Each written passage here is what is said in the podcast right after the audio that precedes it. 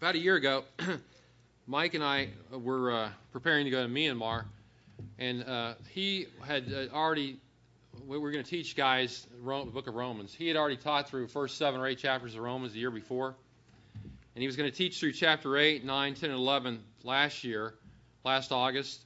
And he asked me if I would do chapters 12 through 16, which is basically the application chapters for Roman. And uh, I had just gotten out of school and was hustling to try to prepare this for two months down the road to go to Myanmar. So it was hurry up, you know, real hurry up situation. So we went over Romans 13, 1 to 7 in Sunday school. It was kind of incomplete, and uh, so now I think it's a more complete uh, picture I have of this. Although there's many questions in Romans 13, 1 to 7 that arise as you as you as you, we go through this passage. Many questions will arise in your mind, and you'll you'll think, well, what about this and what about that? And you'll realize as we go through this, not the questions can't be answered totally to everybody's satisfaction. It just probably isn't possible. But we'll do the best we can tonight. At any rate, um, you can turn to Romans 13, 1 to 7, but I want to start off in Philippians chapter 3, actually. Philippians 3.20 says that believers have their citizenship in heaven. And uh, we know that as such, a believer is going to conduct himself in a different manner than a person who would merely have a citizenship in some country on earth. Believers have a dual citizenship here on the earth and also in heaven. And we're not going to be like the ungodly. It says in Philippians, in the uh, previous to the one that talks about our citizenship being in heaven, it says, The ungodly set their minds on earthly things. And believers are not to do that because Colossians says, What? Set your mind, your affections on things above, not on things on the earth. So we have this different mindset as believers. In fact, in Philippians chapter 1, verse 21, Paul said, For to me, to live is Christ, and to die is gain. And so Paul knew he had that citizenship in heaven. He was to live for Christ. That was what his life was all about. In fact, in chapter 3, he says this More than that, I count all things but loss to, in view of the surpassing value of knowing Christ Jesus my Lord, for whom I have suffered the loss of all things, and count them but rubbish, so that I may gain Christ.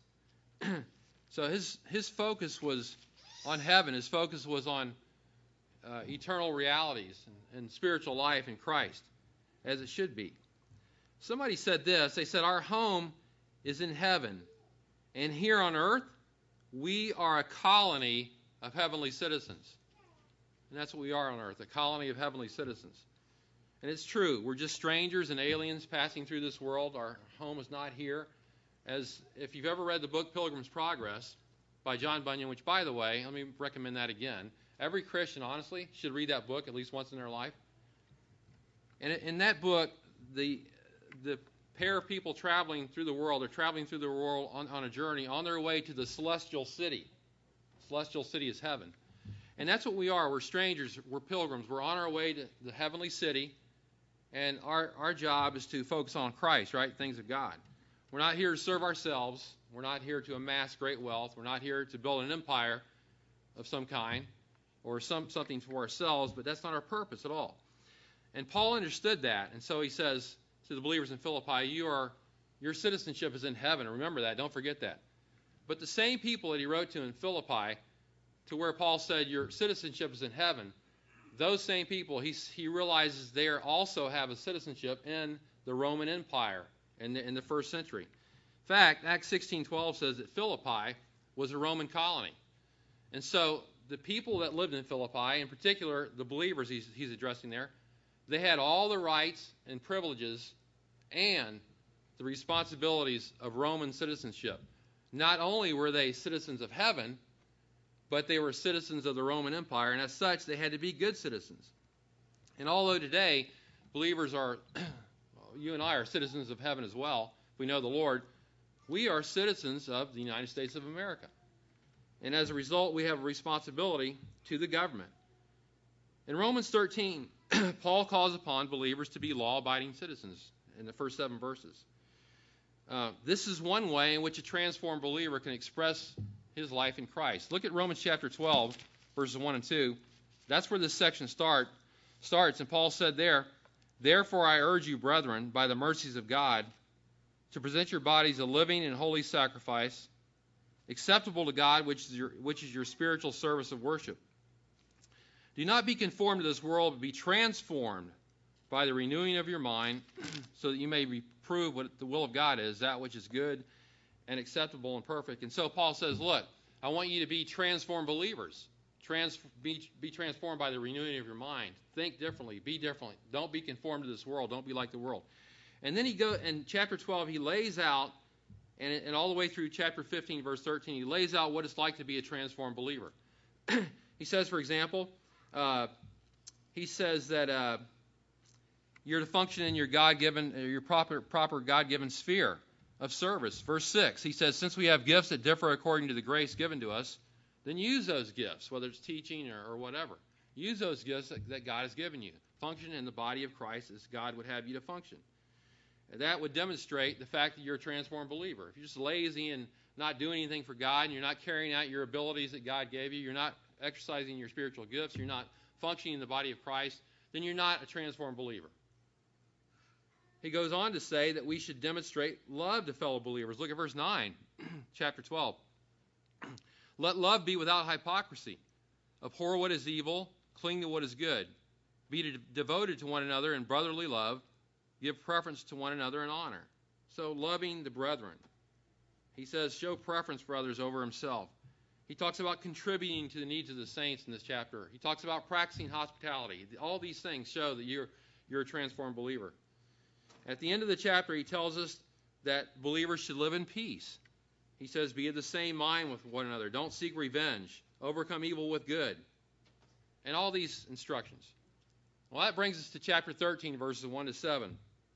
We're going to focus tonight.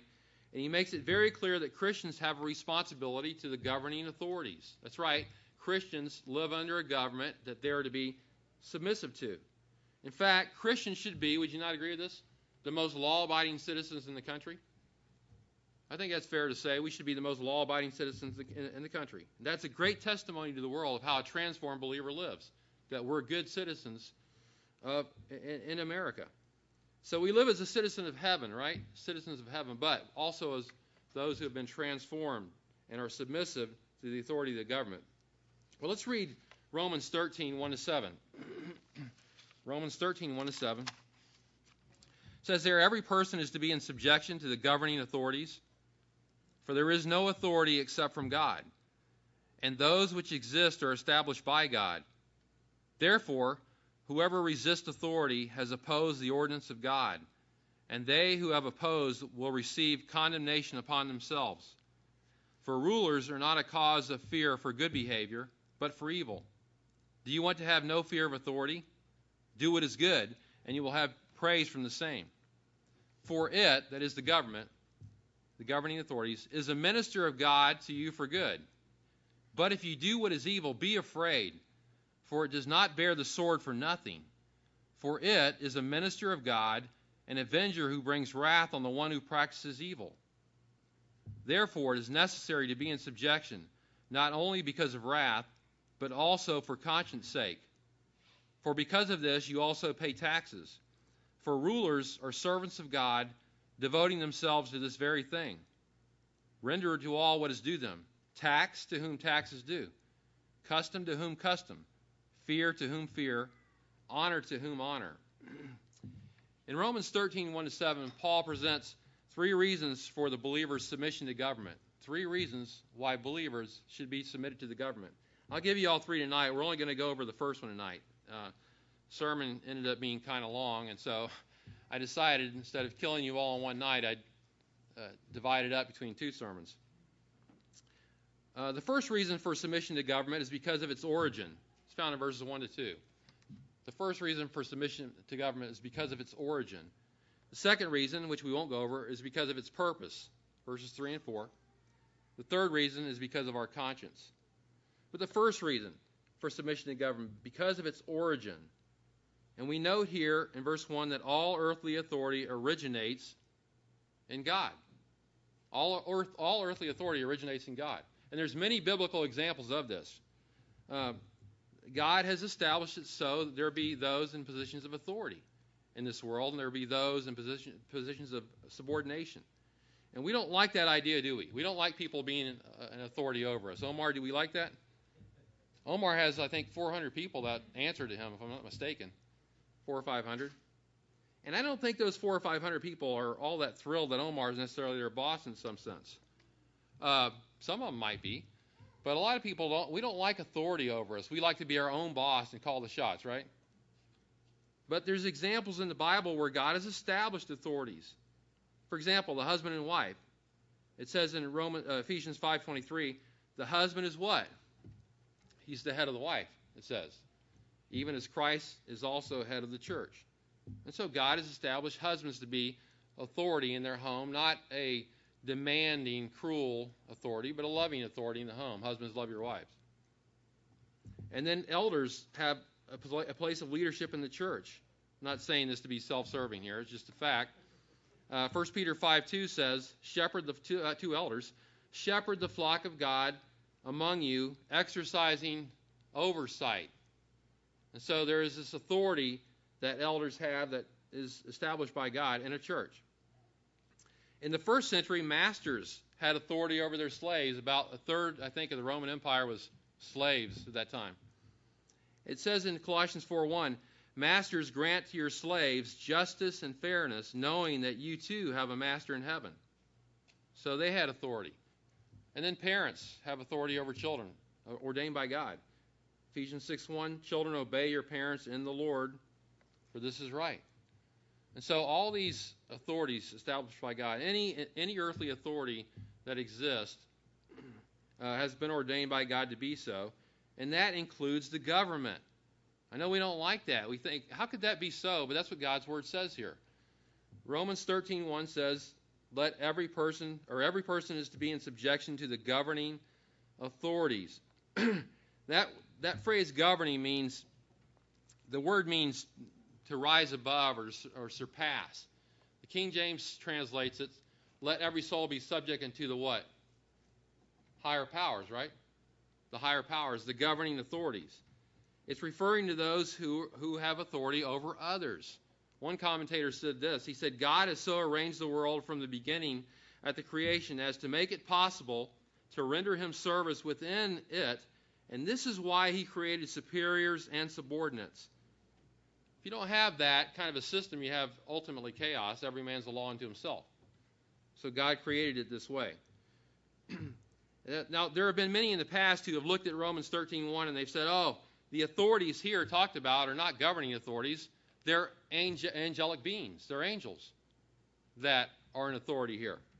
But it doesn't make any sense. Uh, they, they say that because the word authority here is used in certain passages to designate angels. But here it, it doesn't make any sense because context determines the meaning of a word, where, in, where it's found.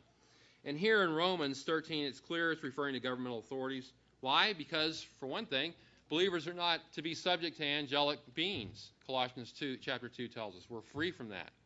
We're not under their authority. Number two, the idea of paying taxes in, in Romans 13, 6, and 7 shows that only earthly authorities are intended because the last time I checked, and tell me if I'm wrong here. We didn't pay. We don't pay taxes to angels, right? And so that would be another good reason not to think that these are angels. A third reason is that this word authorities here in other passages refers to governmental authorities. So that's another uh, some more evidence for it. And then in uh, the word governing is, is, used elsewhere of earthly rulers. Um, first, for example, 1 Timothy 2:2, pray for kings and for those who are in high positions. It says in NASB, governing authorities, I think. Pray for those who are governing. And so it talks about that in reference to the government in, in 1 Timothy 2 2. So the evidence is pointing to the fact that Romans 13 is talking about government authorities here. and not only, you know, we think back in the day they thought of a king, but you could today it might be a prime minister or a president or uh, an emperor or any number of government officials uh, that it's talking about here. So we're talking about governmental authorities, and we're to be in subjection to the government, it says. Every person to be in subjection to the government. The word means to submit, or to subordinate, or to be the, under the authority of someone. It's more than just obedience alone. One, one commentator says that subjection indicates the recognition of our subordination in the whole realm of the magistrate's jurisdiction and the willing subservience to their, their authority, willingly being subordinate to them. By the way, that word subjection in verse 1 is used in verse 5 again. He says, Therefore, it is necessary to be in subjection. He says it again, further strengthening the theme of being subject to the government. And in verse 7, another imperative render to all what is due them. Again, third command, you could say, regarding the same theme. So, he's saying that, that this is the theme of this passage, to be subject to the government. And it's not only taught here in Romans 13, it's taught elsewhere. For example, Titus 3.1, uh, Paul says to Titus, remind them to be subject to authorities, uh, to powers. Uh, he's talking about the government there. 1 Peter 2:13, Peter says, "Submit yourselves for the Lord's sake to every human institution, whether to a king as the one in authority, or to governors sent by him to do his will, punish the evildoer, and so on." So he talks about it there. So you have this consistent teaching in the Bible about this subject. Now it's interesting. An interesting example of this, and I'll just read this to you, is found in Luke 2, chapter 2, verses 1 to 7. And it says there, now in those days, a decree went out from Caesar Augustus. Who's Caesar Augustus? Ruling authority in the world at the time, right? Number one man. He says, Here's what I want you guys to do. I'm taking a census. I want you to participate in the census. So what do you do? You participate in the census. The Roman government says to. This was the first census taken while Quirinius was governor of Syria. And everyone was on his way to register for the census, each to his own city. It didn't seem like anybody disobeyed that command. Guess who went? Guess who was submitted to the government? Verse 4 Joseph also went up from Galilee, from the city of Nazareth to Judea, to the city of David, which is called Bethlehem, because he was of the house and family of David, in order to register along with, guess who else went? Mary, who was engaged to him and was with child. While they were there, the days were completed for her to give birth, and she gave birth to her firstborn son.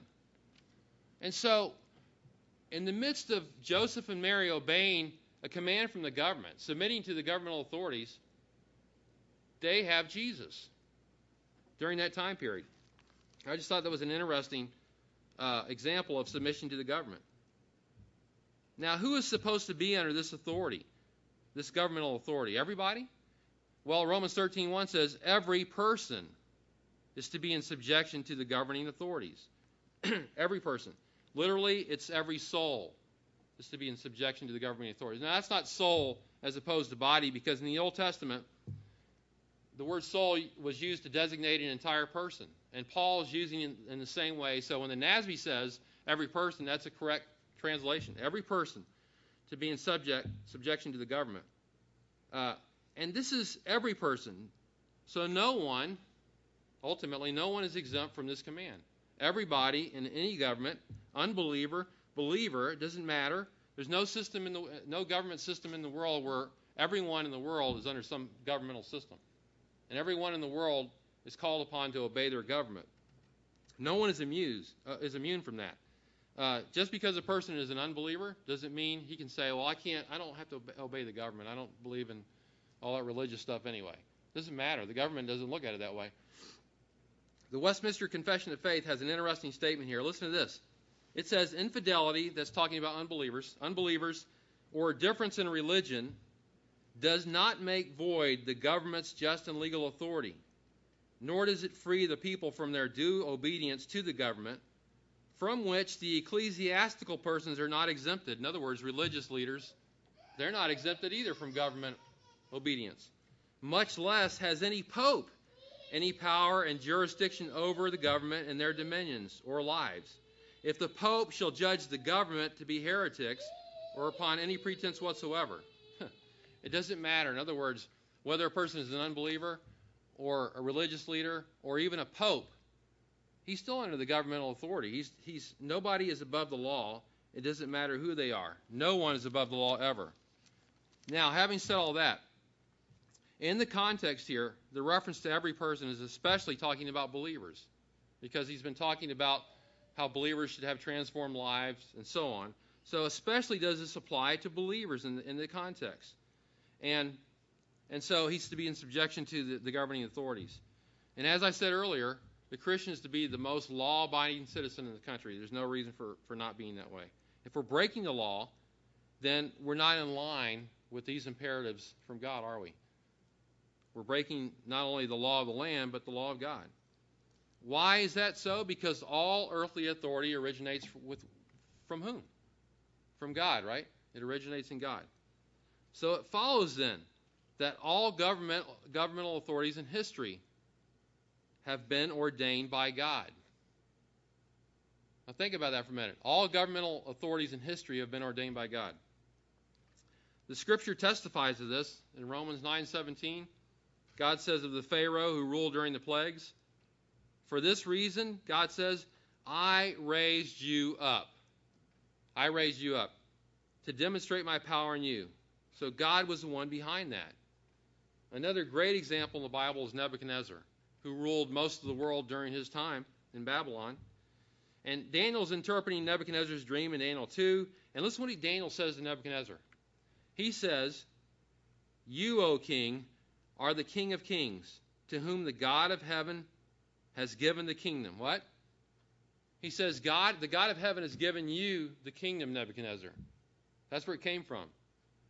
He's given you the power, the strength, and the glory. And wherever the sons of men dwell, or the beasts of the field, even, or the birds of the sky, even, he has given them into your hand and has caused you to rule over them all. That's amazing. We're, very, we're told in no uncertain terms God is the one who gave Nebuchadnezzar the kingdom to rule. Now, if you would, turn to Daniel chapter 4, because I want you to see this. Daniel 4.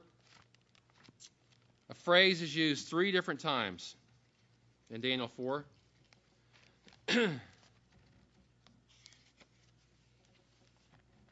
Nebuchadnezzar is, has gotten a dream from God, and uh, it says he heard in his dream this. Look at Daniel 4:17. Nebuchadnezzar hears in his dream this. By the way, Nebuchadnezzar is being judged by God because of his pride, and God says, "I'm going to Nebuchadnezzar, I'm going to make you into like an animal. You're going to start acting like an animal, and I'm going to punish you." And so in verse 17 it says, this, this sentence is by the decree of the angelic watchers, and the decision is a command of the holy ones, in order that the living may know that the Most High, here's the phrase, the Most High is ruler over the realm of mankind. Wow. Okay, stop there. Sovereignty of God. The Most High is ruler over the realm of mankind and bestows it on whom, on whom he wishes and sets over it the lowliest of men. He tells Nebuchadnezzar that in his dream. Now, Daniel comes to interpret the dream. Look at verse 25. And Daniel says this in verse 24. He says, This is the interpretation, O king. Verse 25, that you may be driven away from mankind. Your dwelling place will be with the beasts of the field, and you be given, you'll be given grass to eat like cattle. You'll be drenched with the dew of heaven. Seven periods of time will pass over you until you recognize that the Most High is ruler over the realm of mankind, and he bestows it on whomever he wishes. This is God's call on how he distributes governmental authorities. And then just when and Nebuchadnezzar he doesn't take heed to this. He takes about a year. He's still doing his thing, being proud and talking about what a great kingdom he's created himself. And then look at what happens just before judgment falls. Look at verse 31 of the same chapter. Well, verse 30, look what look what Nebuchadnezzar is saying in verse 30. The king's walking 12 months later in verse 29 on the roof of this palace Babylon. King is reflected and he said, Is this not Babylon the Great, which I myself have built as a royal residence? Look what what a great masterpiece I put together here. I'm somebody. This is really great. I rule the world after all. By the might of my power and for the glory of my majesty. While the word was in the king's mouth, a voice came from heaven saying, King Nebuchadnezzar, to you it is declared, what's been removed from him? Sovereignty has been removed from you. Now you have it, now you don't. And you will be driven away from mankind. Your dwelling place will be with the beasts of the field. You will be given grass to eat like cattle. Seven periods of time will pass over you until you recognize that the Most High is ruler over the realm of mankind and bestows it on whomever he wishes. How many times do we have to read this phrase? Nebuchadnezzar still hasn't got it, and now he gets punished by God. But did he learn the lesson? Yeah, look at verse 34. At the end of, at the end of the period, I Nebuchadnezzar, Nebuchadnezzar's personal testimony, I Nebuchadnezzar raised my eyes toward heaven. Finally, my reason returned to me, and I blessed the Most High and praised and honored him who lives forever. For his dominion is an everlasting dominion. His kingdom endures from generation to generation. All the inhabitants of the earth are accounted as nothing. He does according to his will in the host of heaven. And among the inhabitants of earth, and no one can ward off his hand or say to him, What have you done? Who are we to question God, right? So Nebuchadnezzar learned his lesson. In other words, God is sovereign over the governments of history. Nebuchadnezzar, an example. Do you know when Paul wrote the book of Romans? the ruling authority at the time, as we said, was Rome, which basically ruled the world. And in John 19, Pilate, Jesus was before Pilate, who was a Roman government authority. And in verse 9, Pilate says to him, Where are you from? But the scripture says Jesus gave him no answer. So Pilate said to him, You do not speak to me. Do you not know that I have authority to release, release you, and I have authority to crucify you?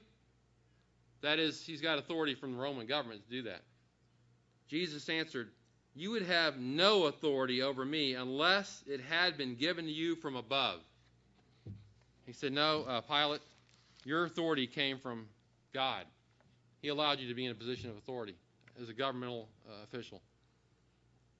And that is the same truth taught in Romans 13. All governments in history have their origin in God, whether they're whether it's Egypt or Babylon or Media Persia or Rome or any government since then. Not only that, and what I'm saying right now, a lot of people don't want to hear. They don't like this reasoning at all, but this is from Scripture. Not only that, all governments presently, presently existing have been ordained by God. Not just in history, but the ones presently existing have been ordained by God. Romans 13, verse 1, the latter part of the verse says, Those which, which exist are established by God. Literally, it's like this the ones being have been appointed by God. In other words, the ones presently existing have been appointed by God, the governments of the world. That means the American government, under which we present, presently live with its uh, administration, is ordained by God. Understand that. The administration prior to this ordained by God. The one prior to that ordained by God. This is God's will. What about North Korea under Kim Jong il and his son? Those two wonderful people. Established by God. They've been established by God. Does not mean that God endorses all they do. Doesn't mean he endorses their evil. It just means he is, in, his, in the sovereign purposes of God, he's ordained them to be. What about communist China? Ordained by God, the government. What about uh, communist Cuba under Fidel Castro? Same thing. What about the former? What's that? Yeah, I know. I, I was going to bring that up, but I thought, no, I won't bring that up. Uh, really? Did he really resign, or do we really trust that? I think that guy's going to live to be 200.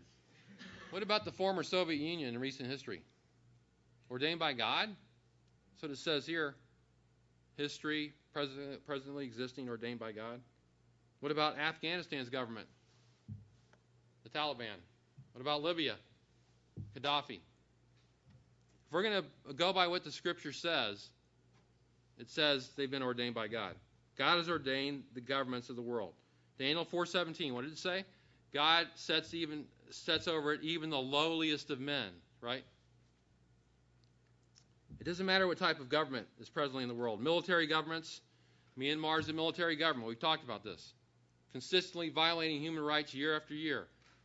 They're in, involved in human trafficking, uh, drug trade, um, child labor, uh, various forms of oppression in their government. And if you talk to the guys there, and, and, and when I went through Romans 13, they're not thrilled about this idea that they're under this government they don't like.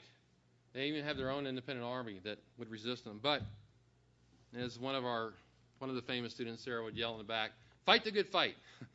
Not to fight a fight, fight the good fight of faith, just to fight, you know. So let's go after these guys. But the fact of the matter is, God has ordained the military governments that exist now, monarchies that exist, communist governments, democratic governments. God has established them all in accordance with His will and, his, and for His purposes. So we ask ourselves the question why is this? And the answer is only God knows. Maybe He is judging a nation, maybe He is blessing a nation. I don't know. It, who has known the mind of the Lord, right? Romans says. We don't know. We only need to know this God is sovereign in these matters. That's what it tells that's all it tells us here. And so it's it's true that he that authority originates in God, but also opposition to earthly authority is opposition to God, verse 2. Therefore whoever resists authority is opposed to the ordinance of God. They who have opposed will receive condemnation upon themselves. That's what verse 2 tells us. It's a warning. And the therefore signals the two consequences that, that follow. The first is whoever resists authority has opposed the ordinance of God. That word ordinance has to do with a, uh, an arrangement, a, a, an ordering. It's the way God has ordered things to be in regard to government. And there's two words used to describe disobedience to government. What are they? First two resist and oppose, right? Similar words in meaning. It, it boils down to this if you resist ruling authorities, you're refusing to acknowledge the rightful God given authority of the government. It's rebellion against God's ordering, ordering of society. He's ordered it to be this way, and we're, we're rebelling against Him if, if we rebel against the government. And so such a person would stand in opposition to God Himself. It reminds me of Gamaliel in Acts 5 when they're uh, going after the apostles for preach, preaching Christ, and he says, Wait a minute. uh, if you oppose these men, you may be found may be found to even be fighting against God Himself. And that's the last thing anybody would want. Not a wise thing to oppose that which God has ordained. Well, that's one consequence, but there's a second one. It says in verse 2 those who have opposed will receive condemnation upon themselves. What condemnation is he talking about? Future condemnation or present? Well, I think it's a present condemnation inflicted by the earthly rulers because that's the subject matter here, and it's going to go into verse 3 talking about uh, have, talking about law enforcement, basically. And so I, I believe in the context, he's talking about earthly authorities inflicting punishment upon those who would disobey the government, as they should. We have to keep law and order. Stanley Porter uh, says this, one of the commentators. He says, One could say the, judge, the judgment of God, that the judgment of the state anticipates God's judgment. You could say that, but certainly, any way you look at it, God's displeased with those who would disobey the state.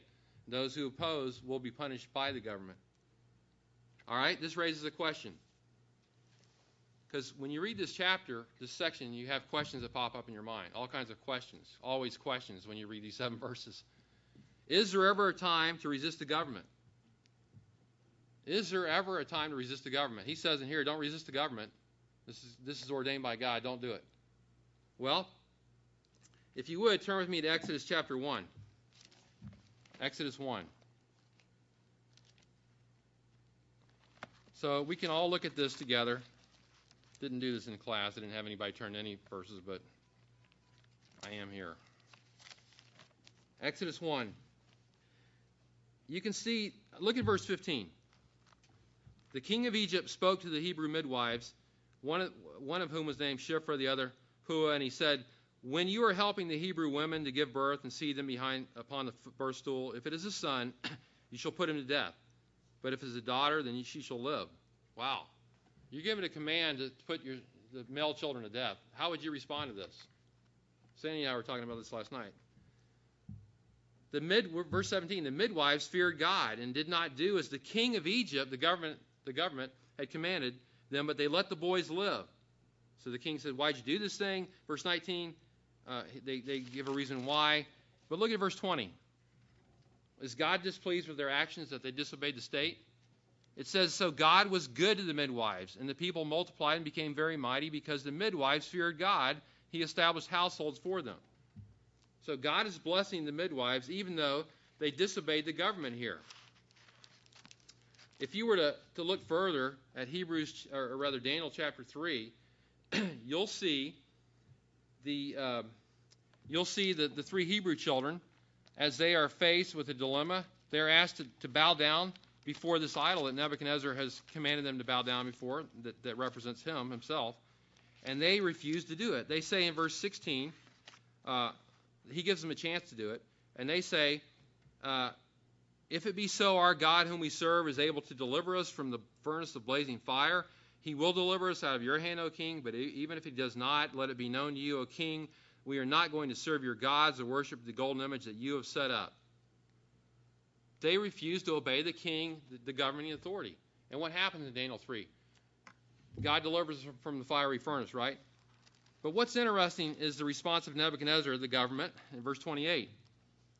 Nebuchadnezzar responded and said, Blessed be the God of Shadrach, Meshach, and Abednego, who has sent his angel and delivered his servants who put their trust in him, violating the king's command, and yielded up their bodies so as not to serve or worship any God except their own God. And he puts his blessing upon them. You violated the government, and yet I'm saying you did the right thing in light of the fact what's happened later on. They were delivered from the fiery furnace. Daniel 6, another one. Daniel is uh, told not to pray, or no one's told to pray. For 30 days, Daniel prays, as you know, and he's cast into the den of lions. He's delivered out of the den of lions. He says to, to the king, I've committed no crime, O king. He didn't do anything wrong at all, and God delivered him. Acts 5, we could take time to look at all these, but Acts 5, the apostles are told not to preach anymore in the name of Christ, and what do they say? Uh, we must obey God rather than men. We're going to have to keep preaching. They disobey the, they disobey the authorities. So, how do these instances of disobedience to the government line up with Romans 13? Whoever resists authority is opposed to the ordinance of God. Well, I think the best answer I saw of this was Douglas Moo. Listen to this. Think with me through this. Perhaps our submission to the government is compatible with disobedience to the government in certain exceptional circumstances. Listen to this. For heading the hierarchy of relations in which Christians find themselves is God. Christians are to be obedient to all the hierarchies God set up. But at the head of that hierarchy is God, he says. And all subordinate submissions must always be measured in relationship to our all embracing submission to God. Who's first? God is, right? F. F. Bruce says this The state can rightly command obedience only within the limits of, its, of the purposes for which it was divinely instituted. In particular, the state not only may, but must be resisted when it demands the allegiance due to God alone. So if the government tells us we have to disobey the Word of God, we've got to say, we can't do that. Now you've overstepped your boundary. But so what is Romans 13 saying? He's saying that we have to have an orderly society and have submission to the government. We only disobey in instances where the Word of God is at stake, right? And so that's just something, this is the total teaching of the Word of God. I wanted to cover that a little bit. We could think about many things here. The American Revolution, was that right or wrong based on Romans 13? that's a loaded question right there. I read a sermon by a guy last night, one of the American preachers in the, in the American colonies, who said, uh, on the English side, Jonathan Wesley, or not Jonathan Wesley, but uh, uh, yeah, Jonathan Wesley said the British, the American colonies need to submit to the British government. On the American side, the preachers were saying, no, the British government is tyrannical. And a guy named Jonathan Mayhew preached a sermon, and he, and he went through Romans 13. He said, they're a tyrannical government. They're not fulfilling Romans 13 as, as it stated. Therefore, we should resist them. And that sermon really lit a, lit a fire under people, by the way.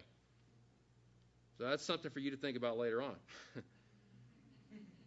but what is the origin of government? It's God who ordained us to live under such a system, right?